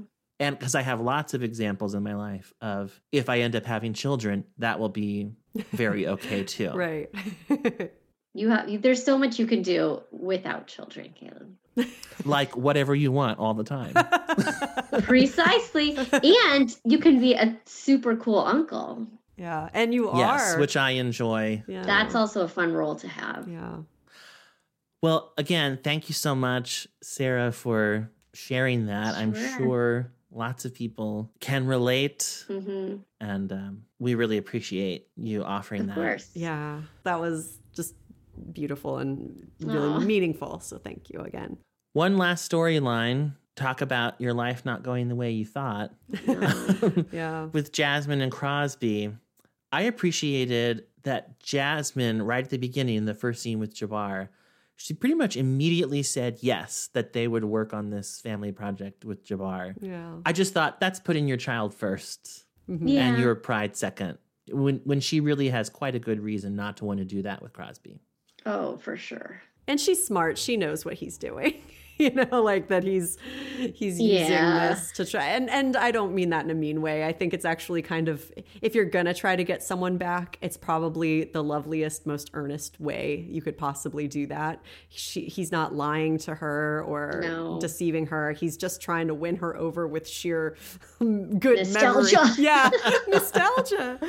Uh, yeah. Well, Sarah says that to him, right? He goes to see his sister or he goes over to their house and she's like, are you kind of hoping these family memories make Jasmine remember the good times? You're trying to win her back? Is it that obvious? It is. I don't know what else to do. I think it's definitely going to work. I think it's totally going to work. Thank you. Let's find some good ones. I wondered why she said that. I, I loved that moment. I thought it was really, like, weirdly supportive and sweet. Yeah. Even though maybe the more supportive thing, truly, you know, she's kind of doing the same thing with him that she did with Amber. It's like, don't talk That's about not getting into into Berkeley. And, st- and I just thought of that. Maybe you two thought of that earlier. But, you know, instead it's like, yeah, this will work. Maybe she really believes that. Maybe this is who Sarah is as a character. Um, I don't think she's that optimistic. No. Because I did I did think about, I almost wrote down like, God, she's optimistic in this episode. But yeah. when it comes to her play, she's not. Yeah, you know? That's true. So that's maybe true. maybe it's a, if it's people she loves, yeah, she, she wants can have all the confidence it. in the world, yeah. but not in herself. But I found it really sweet too. I, I think I probably just interpreted it as like, what else are you going to say? Yeah. Like, there's no other good idea. Drop it, Crosby. Not even worth trying. yeah. Like, you have to believe it might work yeah. in order to oh. even have a prayer. So just go ahead and believe He looked that. so earnest in that scene. Oh, I know. Like, yeah. It was like, how about this picture? Like, it's just like, it was a little pathetic. Will this cover the memory of me cheating yes. on her? Like, no, I don't think it will. Oh. Yeah, that was a good one. She was like, oh, yeah, nice picture. Oh, oh. It's not a magic picture. And there was a moment between Jabbar and Jasmine that I wanted to commend Joy Bryant on. First of all, Renee's favorite song, she says, is Kansas City. I noticed that. Now, me, musical theater aficionado that I am, I hear Kansas City, and I immediately think of the song from Oklahoma. Oh. Everything's up to date in Kansas City. But uh, I bet they're referring to, to the, the song first recorded by Little Willie Littlefield. I'm going to Kansas City, Kansas City, here I come. And then made famous by Wilbert Harrison, and then like covered many, many times by Little Richard, the Beatles, James Brown, many oh. more. They play that song at Royals games when we win. Oh, oh yeah. Fun fact. Fun fact. But the moment that I loved so much, I didn't even notice it the first time, or I didn't understand the significance of it. When Jabbar shows her the photo of them playing music, and he says, Dad says he was playing your favorite song. And she corrects him and says, actually, that's Grandma Renee's favorite song. I swear you can actually see her be caught off guard by how thoughtful it was of Crosby to learn her mom's favorite song. Yeah. Uh-huh. And I didn't notice it the first time because it's it's subtle. At least I thought yeah. it was subtle. But I, I thought it was so beautiful. And I feel like it would be those little things that remind you of, like, his heart. Mm. Yeah. Because yeah. his behavior was, was so lacking. Yeah. So lucky. But his he does have a good heart. Yeah. I'm glad you mentioned that because I didn't really even fully think of the significance of him learning her. That's beautiful. Yeah. I mean, the first time I watched it, I almost even thought it was like the opposite, that she's like, he doesn't even know whose favorite song it is. Yeah. Like, nice, like, nice try. That she was like, like, uh, yeah, he said it was mine. He's wrong. Yeah. But then I realized, oh, no, she's like, no, he wasn't doing a nice thing for me. He's doing a nice thing for my family. Which is oh. even nicer, really, yeah. It is. Ugh. Now, the story that Crosby tells about Jasmine and how they met, that's sweet, but it's not at all in keeping with what we've heard before, right? Yeah, didn't they hook up, like, in the Bay Area when she was in town? Like, it wasn't at a wedding in that's New York. That's what I thought yeah, it was. I was really questioning that, too. I was confused. I think he was, like, trying to have, like, a Cinderella moment. Like, I dug her shoe out of the dirt. Like, I was like, was that what's supposed to be a Cinderella reference? I didn't understand. It was sweet, but I didn't get it. No, I, I didn't either. And then it... Well, I wrote down, he also left out the part where she had his baby and didn't tell him for five years. But um, but then I also, I wondered, like, what's the advantage of changing the story? Is this story so much more romantic or what? Wait, do you mean the show changing the story or do you yeah, mean the show because, changing the story? Because I thought he was telling the truth, right? Like, this is just like retcon situation where they're yeah. like just changing what happened. Okay, good question. I think maybe they were trying to make it more of a beautiful moment. I, I like the Cinderella thing. I think you're probably right. Um, as opposed to the way it was presented to us before, which didn't indicate these two are meant to be together. They had a fling five years ago, you know, in the season one, that's how it's presented to us. And uh, it was a good time and all, but not serious enough for it to be imperative that she tell him she was pregnant. That's not the story you tell a room full of kids when you're trying desperately to win. True. You know? Yeah. And so, I mean, I think that's maybe... Well, that's a good point. Maybe maybe Crosby changed the story because he couldn't honestly answer. That's what I thought that he did. We were both drunk. Be... We had a one-night stand. And he was like, I'll take this because I think he wanted to say something romantic that she, he knew she would... Yeah. I don't know. Cause he, yeah, but I like, did oh. think it was true because if it wasn't, wouldn't she be like, uh, you just made up how we met? No, because she told him later, you told some good stories. Ah, and that's how she put yeah. it. She said, right at the end when she came to the boat, she's like, you told some good stories. That's a good setup. Told some beautiful stories. And showed some cute photos. And for a while I was thinking, yeah, that's what it could be like. Three of us as a family. Oh. We are a family. Yeah. But then I remembered, oh yeah, you know, that, that all sounds great, but, you know, except for one thing, you slept with another woman while we were engaged.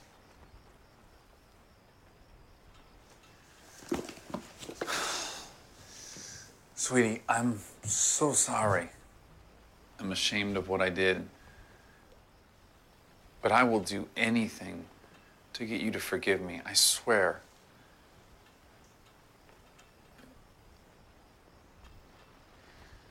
I'm not ready to forgive you, Crosby. And I don't know if I ever will be.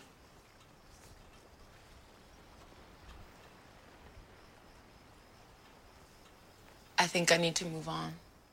I loved how she worded. I just felt like you could see her, kind of like you said before, you see her decide to say, oh, that was thoughtful. I do think she decided before she got there, but I, you can still see some of her decision of like, I'm not ready to forgive you yet. Like, I would like to, but I can't. And I don't know if I ever will. I'm going to have, like, I felt for her because it was one of those things where it's probably not even what she wants to do. Yeah. But it's what she knows she needs to do. Yeah. It felt very raw that way. Like, oh yeah, she's really thinking about this and she can't like give her heart to him again just yet. Well, if you don't trust a person, that's pretty major. You know, it's yeah. it's not, I, I like that you just said it's probably what she wants to do. But yeah, w- without trust, I think she knows it's just not going to work. You know, if if she has reservations, you know, if she feels... Yeah. And so I, I thought it was a beautiful conclusion. And it was also a really nice almost coda, I guess, to the scene in the boat like a few episodes ago where he tells her he cheated and she's so angry and she, you know, rightfully so, and, you know, yells at him with all that like hurt and betrayal. And then to go from that, travel kind of through that and, and end up in a place like this, which is just like resignation and disappointment and sadness. You yeah. know, it's, it's she didn't sound mad at him. She just sounded like done. Yeah. And hurt. And like, I do like that she very simply was like, you slept with someone else while we were engaged. Yeah. It was just like a very plain, simple way to be like, yeah, this is the deal. Yeah. Facts are stubborn things. Yeah. Yes. I wondered how much time has passed from that first scene to this one. Because I put, I'm honestly amazed that she's beyond the constant fury uh-huh. stage. Yeah. Like, and maybe more time has gone by than I am perceiving. But that was impressive to me. And I agree. I thought she stated where she was so beautifully. And I even thought right before she said, I'm not ready to forgive you, it made me wonder, it feels like it's possible to me that even if you were in a place where you could forgive someone, that's different than wanting to be with them again. Yeah. Yeah. Like I could, I could really see her saying like, yeah, I forgive you. I, I'm not going to hold hate in my heart for you, but that doesn't mean I can be with you and, and, and we're going to be just fine. Some things are forever, you know, like that's usually used in a beautiful, like marriage is forever, relationships are forever, but sometimes right. like betrayal is forever, you know, sometimes yeah. it's like trust being gone is forever. And sometimes there's this expectation once you work through it, we'll be okay. But yeah, sometimes it just fundamentally changes your feelings for a person. If only sleeping with another woman while engaged and hiding a child for five years could just be like a call it even kind of thing. Although I have to say, good thing he didn't bring that up in an argument. Yeah. Well, not again. He did a few oh, episodes he did? ago. Yeah. Oh, yeah. Well, such a mistake. Not, not, oh. not smart, Crosby. No. You know, it's funny. I remember the first time I watched this show, I was a lot less understanding about why Jasmine did that. I think I was so firmly in Crosby's point of view because we know him better than we know Jasmine. Mm. And I saw him as like, you know, a basically good guy. And I was like, yeah, how could she do this to him? And I think this time I've had a lot more compassion for her. I'm like, yeah, she didn't owe this guy anything. Yeah. What were you Did gonna- she even really know him? I don't think very well. Well, and see, now I'm realizing as you say this, this is why it matters to me whether that story he tells about Central Park is true. Yeah. Because if there was some meet-cute romantic moment, then her not telling him becomes even more unforgivable to me. Interesting. If it was a one-night stand and it was like, I was not sleeping with this guy because I thought he'd make a great father. Right. And so now that I can't even get a hold of him, I'm not going to bend over backward. Okay, I get that. Yeah. But yeah, so it makes me a little uncomfortable that they are retconning the, how did this begin? Because if it's romantic, then I have a bigger problem with her. And also that's not the only definition of romantic. You know, it can be romantic to... Like one of my favorite books, I, te- I teach it in A P Lit, it's The Namesake, and it's just gorgeous. Everyone should read it, I think. But it has a an arranged marriage in it. And I realized how my whole life, from my very, you know, Western perspective, I only thought arranged marriages were like awful and sexist and probably abusive, and just I had all these terrible feelings associated with them. And then I realized, oh, I'm I had a single story of arranged marriages. Anyway, it's this gorgeous story of, you know, a couple who like have the same beliefs, and they both, that's what's done in their culture. They're both from India, and they fall in love over time. And it doesn't look like our idea of love, but they love each other very much. And it's this beautiful story. And anyway, I'm just saying it doesn't have to be we locked eyes and fell in love at first sight. That's a very American idea, a very, you know, like Hollywood idea, I guess. And that's not the only romantic thing. You know, it, it can be romantic that they actually fell in love five years when their kid was five yeah. years old, and they sort of reconnected, and they'd both grown. And you know, I think that can be just well, as isn't beautiful. It after Crosby proposes that Adam's like, you stumbled into it, yeah, but it's turned out to be a good thing. Yeah. Like that's romantic. I, I can I also just real quick say that Jabbar has never been cuter than in this episode. When yeah, he's he was all great. Like, it's all about me. All about Jabbar. Woo! All about me. Woo! He's like, just like so cute. Ugh. Gets up and dances for his class. Like, yes. I would have been too shy to do that in elementary school, I think. Or I would have been like second guessing it. Like my dancing is dumb. But he just like gets up and Crosby beatboxes. So cute. It would be hard to resist that picture of family, like yeah. Jasmine says. Yeah. But it doesn't change what happened either, like she says. Yeah. It's tough. I, it's funny. I thought episode two seventeen, two before this, was such a bomb. Right towards the end of the season. Like it just blew so many things up. And then the following episode was such a clear follow-up of that. Mm-hmm. That this one, it felt like it had kind of moved on yeah. a little bit from that. But then I felt it, it kind of felt a little anticlimactic maybe because of that. Now I'm like, what's the huge bombshell in this one? It's like, well, there's no bombshell like that. There's quiet little bombshells like Julia thinking she's maybe not going to be able to have another kid. Or even Jasmine saying, like, I'm not going to forgive you. Yeah. Mm-hmm. But it also made me wonder, like, the season is wrapping up. Like, there's only three episodes after this. What's the finale going to be? Like, if yeah. if this is... The play! Oh, you're right. I don't know. That's right. Richard Dreyfuss is really the star of Parenthood. We just waited a long time to get to him. And yeah. uh, next season, Craig T. Nelson is out. Richard Dreyfuss is in. Spoiler. Spoiler. That would be sad. That spoiler. Would be so sad. That doesn't happen. That was a joke, friends. I can give fake spoilers. If you're listening and you've never watched Parenthood before, that yeah. does not happen. That does not happen. Fake spoiler. Well... I really liked it. I um, I think I like quiet moments. And sometimes my stomach can't take all the bombshells that are huge, you know, like I, it makes me very upset. It's why I broke up with Shonda Rhimes. You know, I just couldn't watch Grey's Anatomy anymore. It was too, too many revelations. I, I think I, I like um, T V and movies and, and books that are realistic. That, that tends to be my genre. So the fact that it felt very real, except for Gilliam T. Blount, meant a lot to me. I liked it. I feel like it it had that theme of it isn't working out like you planned, you know? I mean, like, Amber didn't go to college, and Julia's going to have a hard time getting pregnant, and, you know, Crosby's not getting the girl back right away. It was this sort of, like, this is life. It was very... I know some people don't like watching that. Like, don't make me live my own... You know, some people don't like that kind of... television, but I do. I I thought it was great, and I do feel like they did a good job of showing those slice of life, real things that happen that can sound kind of mundane, but they're like life altering, like breakups in college and infertility. Those are all like change the course of your life kind of things that happen. Yeah, beautifully. Very but... true. Well, Sarah, I think you really delivered on all your fans' expectations. Thanks, guys. Oh, I think you more than high. Delivered. Yeah. The bar was high. You were wonderful. That's true. I didn't yes. even think. I was like, well, compliment her. And then I'm like, oh, no, that's just making her nervous. No, but you, yeah.